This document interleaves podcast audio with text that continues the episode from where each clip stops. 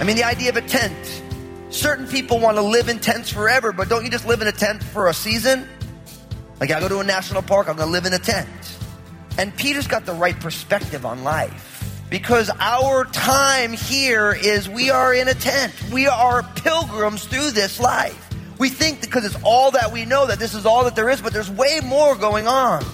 And when we start to have that light of eternity in the present moment, we begin to start to live differently.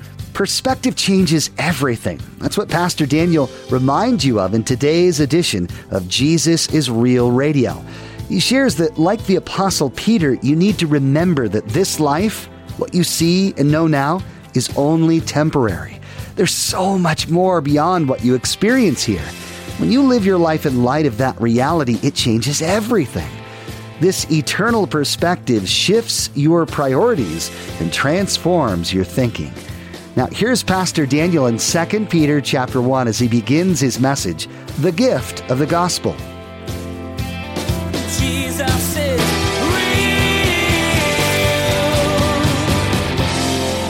You know, Jesus is so important that it's not by chance that there's so much noise surrounding who Jesus is.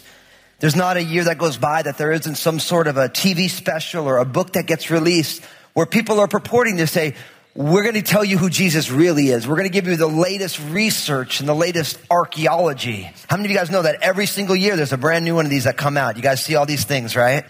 I was just saw on CNN they had a, a brand new thing, and obviously CNN is the best news source we can get our information from. I only say that because if it was a different news, I would say the exact same thing. You know, every point of view is a view from a point. So every news source has an angle. And what's amazing is, is when somebody wants to put out a story about Jesus, they always tell it from their angle. Like there was a New York Times bestseller recently called Zealot. It was written by a man named Reza Aslan. And Reza's whole thing is this is who Jesus really is. The only problem is, is that Reza is a Muslim. He doesn't believe in the Bible. So, but this is a New York Times bestseller. On Amazon, it's got 5,000 reviews. So this is a book that's been widely read. But what you realize is that, and I don't say this in a pejorative way, but at every point of view is a view from a point, And you have to be honest about the point of view that you have. See, what most people do is they want to try and take either education or they want to take some sort of credentialing and say, because of my credentials, this is why my point of view is the right point of view. Everybody has a point of view. Everyone's entitled to their point of view. But the thing is, we have to be honest about what the point of view is. And as it comes to who Jesus is, the point of view that we come from is really important. And in a lot of ways, the truthfulness or the falsehood of our beliefs actually, part of it comes from where we're coming from. And what I find is really, really interesting is if you ever watch any of these TV shows about the newest, latest, greatest information about Jesus, it actually never lines up what the Bible says about Jesus. And so you have to take into account what's their point of view. And today we're going to talk about what I would like to call the truth about the gospel. The truth about the gospel. And the gospel is the good news. It's the announcing of who Jesus is, his name and his reign, what he has done for us. And I want to talk to you about this idea of the gospel as it relates to the Bible. Because the Bible does have a point of view and the Bible is sharing its point of view into the world. Now, because the Bible is an older book, people all the time have a tendency to think, well, it's an old book, so it doesn't matter. Which was definitely the belief that I had growing up. Right? Where it's like, oh man, that's just like old school. Nobody really believes that. I mean, any, you know, who would believe that? Right? But then all of a sudden, when I started to read the Bible, my perspective got adjusted. Because I learned very, very quickly that sometimes the oldest things are the best things. Sometimes new and improved actually just breaks.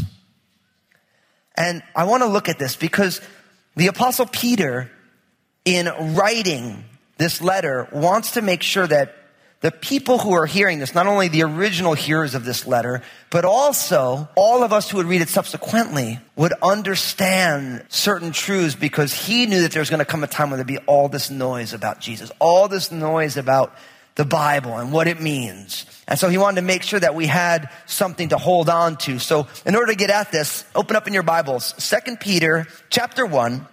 We're going to be taking verses 12 to 21. 1 Peter 1 verses 12 to 21. If you're brand new to the Bible, I want to get you to 2 Peter. It's pretty easy to find. Of course, if you have a smart device or if you're online or one of our other campuses, if you have a smart device, just type in 2 Peter 1, verse 12 to 21, you'll find it. But 2 Peter sits between 1 Peter and 1 John at the end of your Bible. You have the book of Revelation, book of Jude, 3rd, 2nd, 1 John, and then 2 Peter and 1 Peter.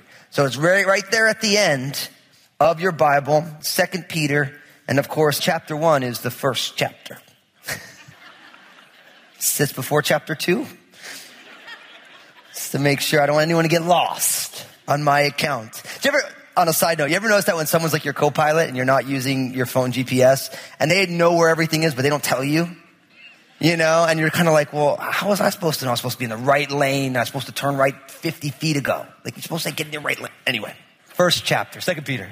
Verse 12 says this, for this reason, I will not be negligent to remind you always of these things, though you know and are established in the present truth.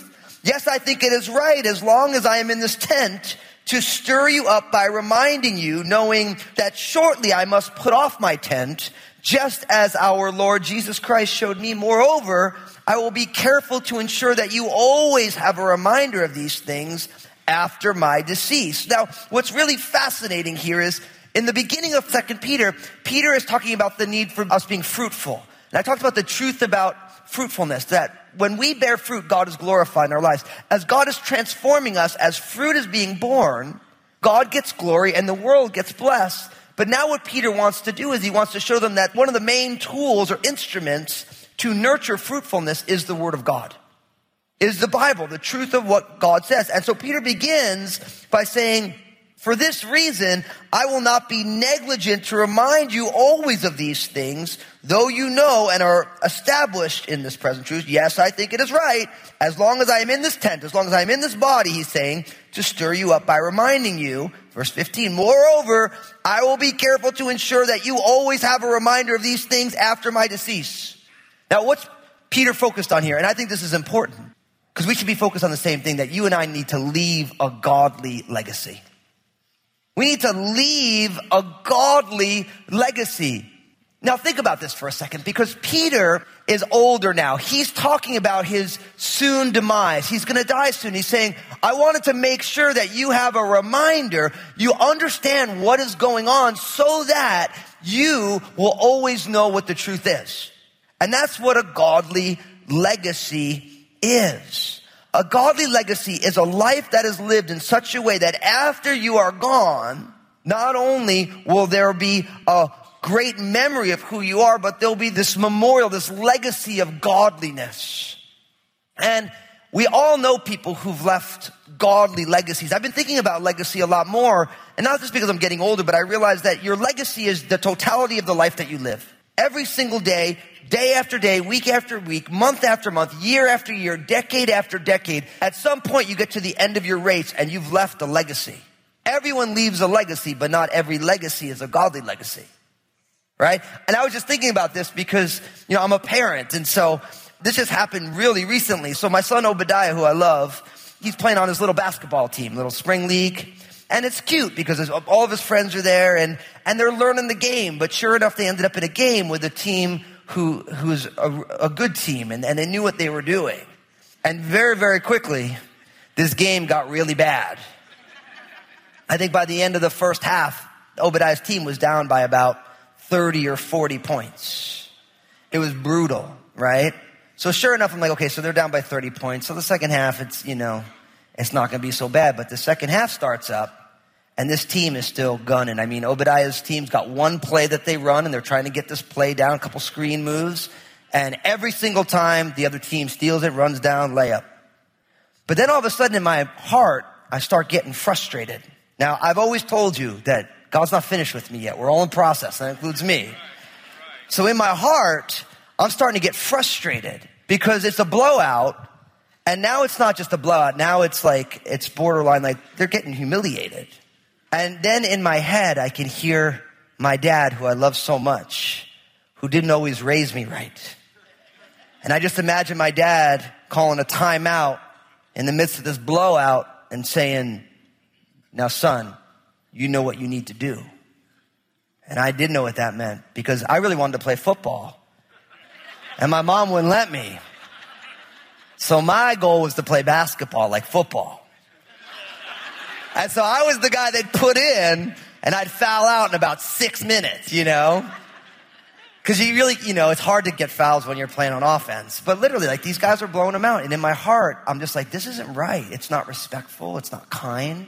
You know, and so literally I just had these visions of me going over to Obadiah and being like, Obadiah, when those guys are on a fast break, just clothesline them. I'm just being real. Listen, like, I can't fool anybody, right? So I'm like, just clothesline them. And inside, I'm just like, okay, you probably shouldn't do that, you know? And, and then I'm like, well, I'm going to go over, I'm going to go talk to the other coach, you know what I mean? And like they invented rules for parents of sports for people like me because my dad and my grandparents and everyone like, they didn't have those rules back in the day, but they do now because I'm like my dad and my grandparents, you know? Because there's a lot, you know, I'm from New Jersey, so it's like nothing's quiet, you know? And so I'm like, I'm going to go give the coach a talking to and be like, listen, man, you guys are really good, but now it's like, it's not respectful. It's like, actually, you need to teach your boys that there's something more than just blowing a team out. It's about being compassionate and kind and it's only fifth grade spring league. It's like no one's getting a paycheck for this. And I'm like, that probably wouldn't be good. And then I, I thought to myself, you know, maybe you should just start screaming and yelling during the game. Now you'd be surprised. I don't do a lot of yelling at the games because I know if I start, I won't stop. So it's like I just keep quiet and I'm holding Annabelle there. I'm trying to hold, hold her down. Actually, I'm holding her there as like a blankie, like a security blanket, you know. So, and I'm having this inner struggle I was really frustrated and probably to the point of internal anger. And then after the game, you know, I get in the car and Obadiah's like, man, we got blown out. That's what he says. And I'm like, yeah, yeah, you did. And he's like, you know, and you gotta love this. He's like, you know, dad, when they were blowing us out, I really just wanted to give them a hard foul. the apple doesn't fall too far from the tree, unfortunately. but then know what he said? He said, but you know, I thought about it, and then I thought Jesus would want me to be a little different than that. And I thought to myself, praise God, you, yeah, man. And I always ask God to make me live my messages. You know, and so when he says that, I'm just like, thank you that I didn't open my mouth. You know what I mean? Because it's like, I see my son and he's like, you know, and even though we got blown out, it was a lot of fun. Like we had fun. And I was just so grateful for that legacy. And, and a lot of it's Lynn, not necessarily me, but I was, at least I was smart enough to know like, maybe that's not the right way to handle this right now. You know, taking some kid's legs out for doing a layup, you know? But I thought to myself, I'm like, you know, he's right. The way that I was raised, I mean, it, it makes sense and, you know, you can justify it in different ways if you wanted to. But really, Jesus does have something more for us. And I even said to him, like, well, what about the other team? He's like, well, they shouldn't have done it that way either. It's not kind or loving or respectful. And I'm like, yeah. Like, it's like, Obadiah's a deep kid, you know, I love this guy. But I want to leave a godly legacy with my family. And I think you want to leave a godly legacy, not only of proclamation of the word, but also of demonstration, the way that we live. You know, I think about that uh, just coming back from Mexico, a place that we've been serving as a church family for two decades. And I mean, it's amazing to see the legacy of our church family in that area. Like I'm at the church in Kino and Pastor Roberto is showing me the kitchen and he's showing me cabinets that were, was built and driven down by one of our own. They're like my, the favorite cabinets I've ever seen. They've been in there for 25 years or so, 20 years. And they're like, yeah, Mr. Dan put these here for us, built them in his garage. You know, and it's like, that's a godly legacy. Those aren't just cabinets. Not like I bought them at Home Depot. It's like somebody took their time to serve Jesus and bless them. And you got to ask yourself, are you building a godly legacy today? The way that you live your life every single day, is it taking steps that leave a legacy? Just like Peter, he's like, look, I don't want to be negligent. See, he realizes that if he doesn't write this letter, then he's being negligent in the legacy that God wants him to lead. And I think that's the idea is the reason we don't leave a godly legacy is because we get negligent, where we neglect the most important things in favor of the temporary and urgent things. But Peter's saying, I wanted to make sure, and he did write this letter.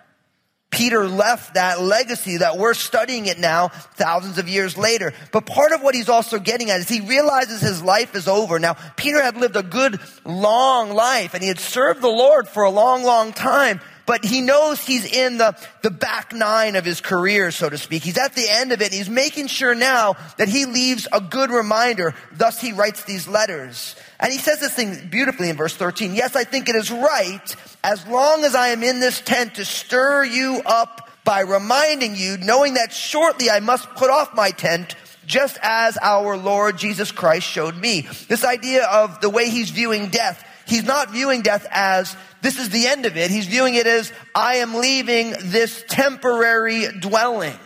I mean, the idea of a tent. Certain people want to live in tents forever, but don't you just live in a tent for a season? Like I go to a national park, I'm going to live in a tent. And Peter's got the right perspective on life because our time here is we are in a tent. We are pilgrims through this life. We think because it's all that we know that this is all that there is, but there's way more going on. And when we start to have that light of eternity in the present moment, we begin to start to live differently. The apostle Paul says the same thing in 2 Corinthians chapter 5, verses 1 to 5. Listen to what he says. For we know that if our earthly house, this tent is destroyed, we have a building from God, a house not made with hands, eternal in the heavens.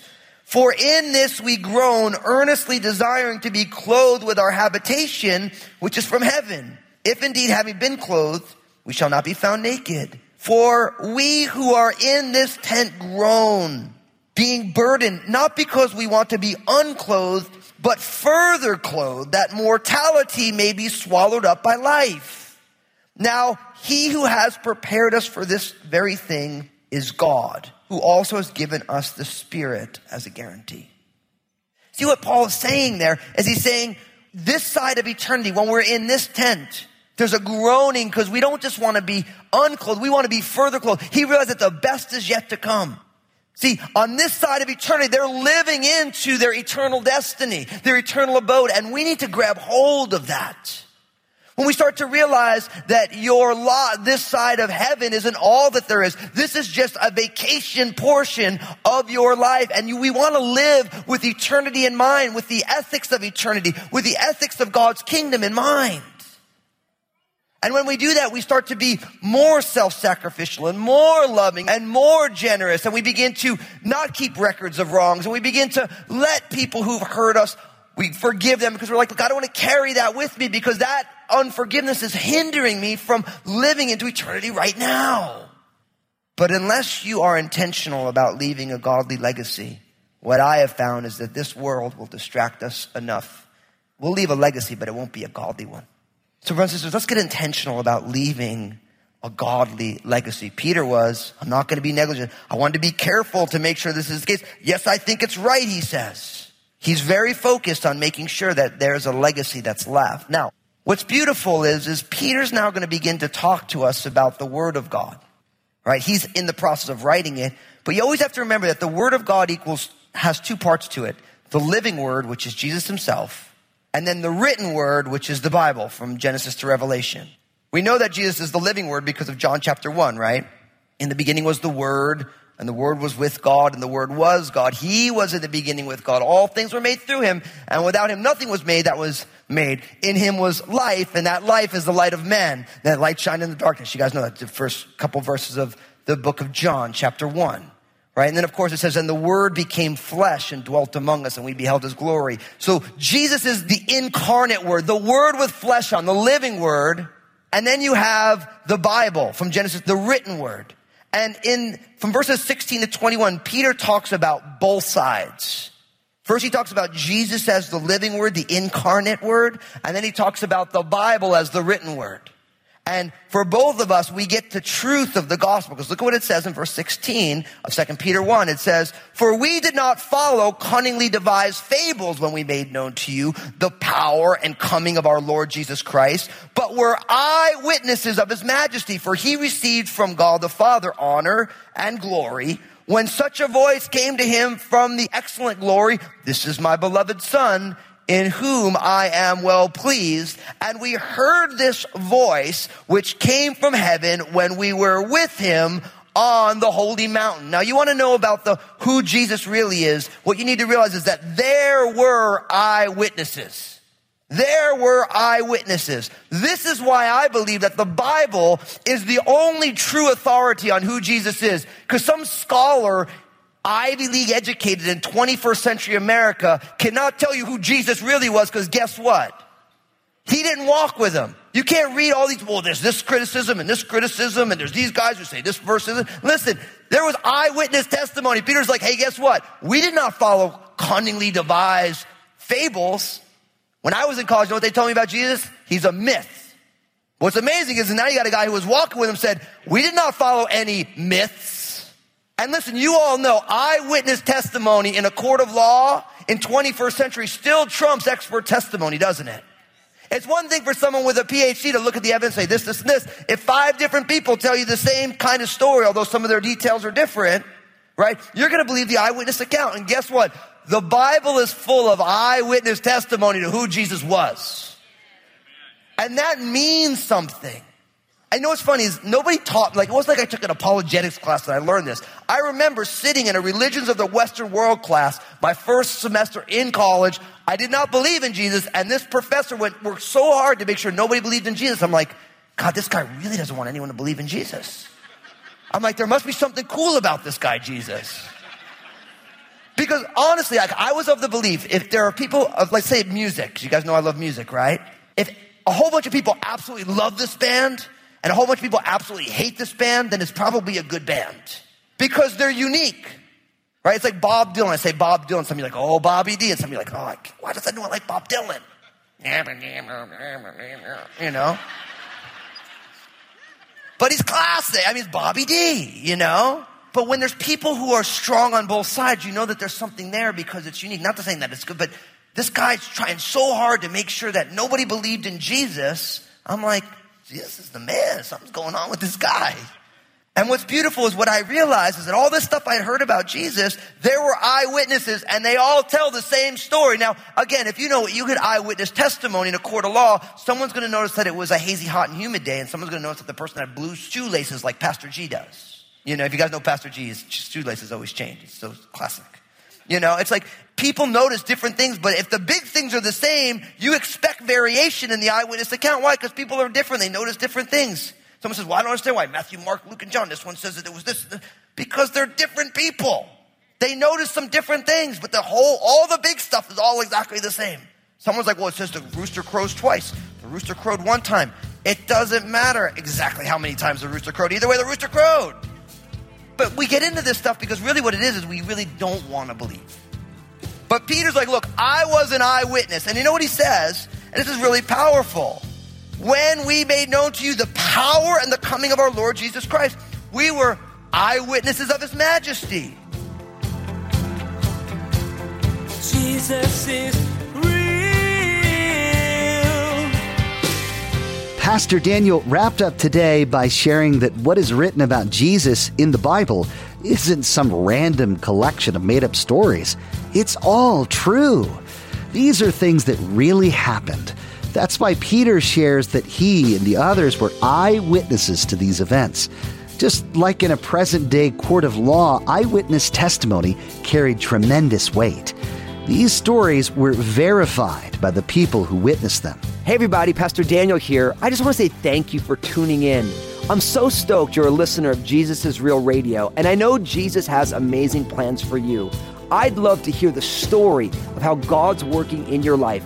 Give us a call here at Jesus is Real Radio at 360 256 4655 or email me at real at danielfusco.com. We're so glad we can be a part of your life through the ministry of Jesus is Real Radio. Would you like to be a part of what we're doing? We would like to ask that you prayerfully consider becoming a financial partner of this program. Your contribution, no matter the size, will be used to reach people with the gospel message. Find out more at jesusisrealradio.com. Just click on Give.